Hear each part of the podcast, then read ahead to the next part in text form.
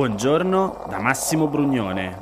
Oggi è venerdì 11 novembre, sono passati 29 giorni dall'insediamento del Parlamento e queste sono notizie a colazione, quelle di cui hai bisogno per iniziare al meglio la tua giornata.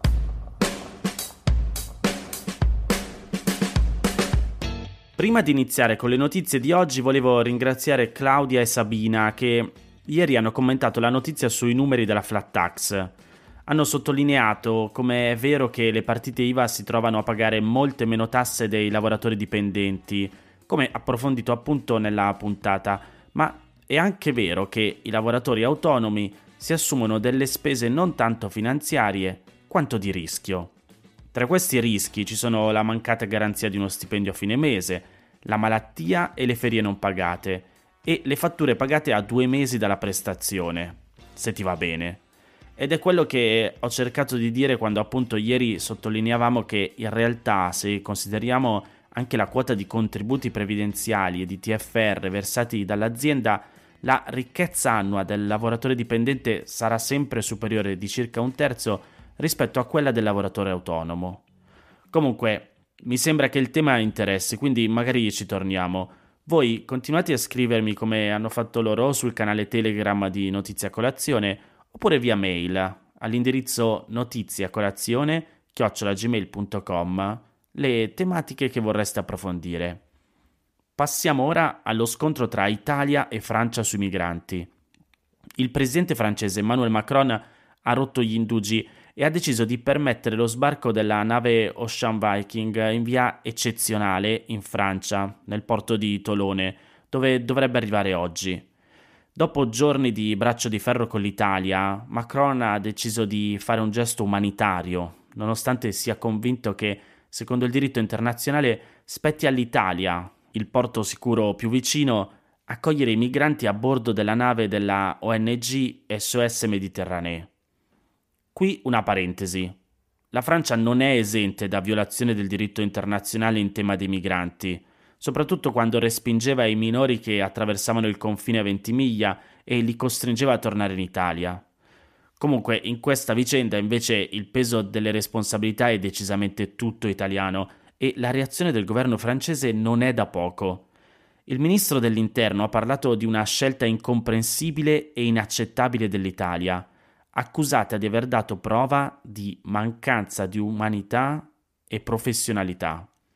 Sono toni eccezionali in diplomazia, ancora di più nei confronti di un paese con il quale appena un anno fa era stato stipulato il solenne trattato del Quirinale per una cooperazione rafforzata. Il ministro dell'interno francese ha ricordato che l'Italia non ha accolto nessuna delle 43 richieste rivolte dalla Ocean Viking ed è per questo che dopo 20 giorni, martedì, la ONG SOS Mediterranee si è rivolta alla Francia e la nave ha fatto rotta verso la Corsica. Secondo le regole europee, e ricorda il ministro dell'interno francese, i 243 passeggeri a bordo della nave avrebbero dovuto sbarcare nel porto sicuro più vicino, quindi in Italia, e a quel punto la Francia avrebbe accolto un terzo dei passeggeri, mentre un altro terzo sarebbe stato redistribuito in Germania. In risposta a questo, leggo tra virgolette, comportamento inaccettabile, la Francia ha sospeso l'accoglienza di 3.500 rifugiati che attualmente si trovano in Italia e chiede a tutti gli altri partecipanti al meccanismo europeo, in particolare alla Germania, di fare lo stesso, il meccanismo europeo di redistribuzione dei migranti. Nella serata di ieri poi è arrivata anche la notizia che Parigi ha mandato 500 agenti al confine con l'Italia per blindare le frontiere. Insomma, se il governo di Giorgia Meloni pensava di utilizzare il braccio di ferro con l'ONG per farsi aiutare dall'Europa, non sembra che stia ottenendo i risultati sperati.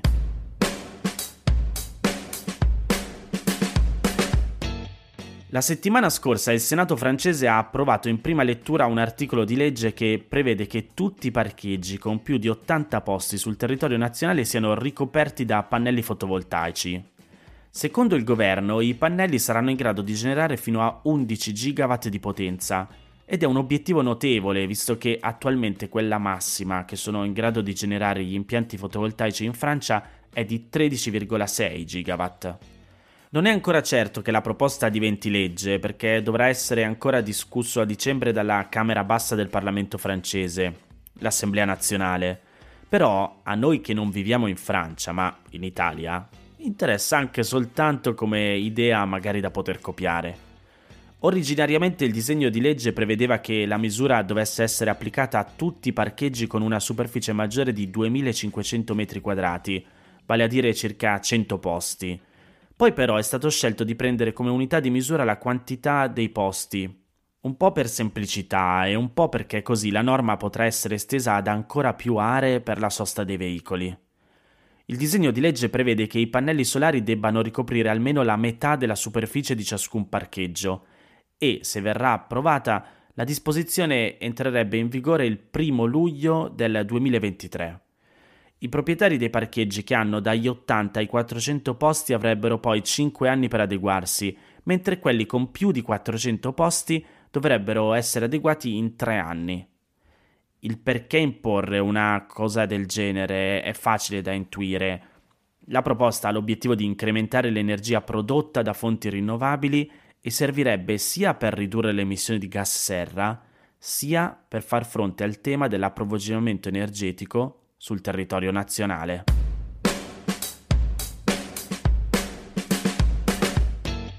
Non parlo molto a notizia colazione delle azioni intraprese da singole imprese italiane e forse dovrei iniziare a farlo perché c'è molta bellezza dietro il lavoro delle nostre tante piccole e medie imprese. Comunque, quella che vi volevo raccontare oggi non è un'azione di una PMI, ma di una grande azienda, ma che comunque ha un grosso impatto su quelle più piccole.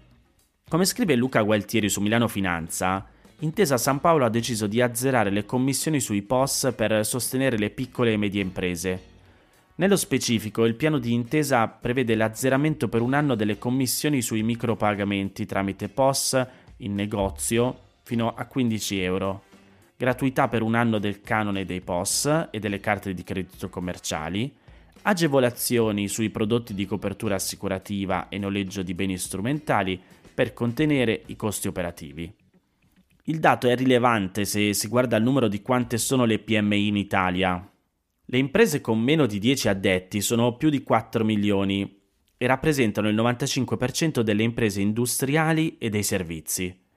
Il loro peso è molto elevato anche in termini occupazionali, impiegano circa 7,3 milioni di addetti, che è il 43,8% del totale e il ruolo di queste imprese è rilevante in tutti i settori economici italiani, con punte dell'80% nei servizi alla persona, del 62% nel turismo e del 55% nel commercio. Insomma, l'eliminare il costo della commissione sulle transazioni, anche se di piccolo importo, e permettere la gratuità del canone del POS e le altre misure dette prima, credo sia una notizia interessante e anche questa forse da copiare, oppure imporre per legge. Ma questo è tutto un altro tema.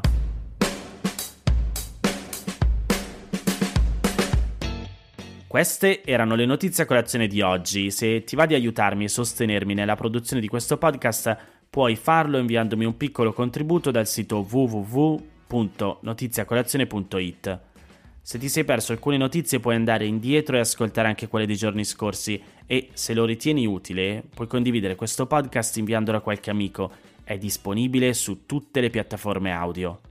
Ricordati che se vuoi puoi iscriverti al canale Telegram di Notizia Colazione per riceverle tutte le mattine direttamente sul tuo smartphone oppure mandami il tuo numero di telefono alle email notiziacolazione.gmail.com per riceverle via Whatsapp.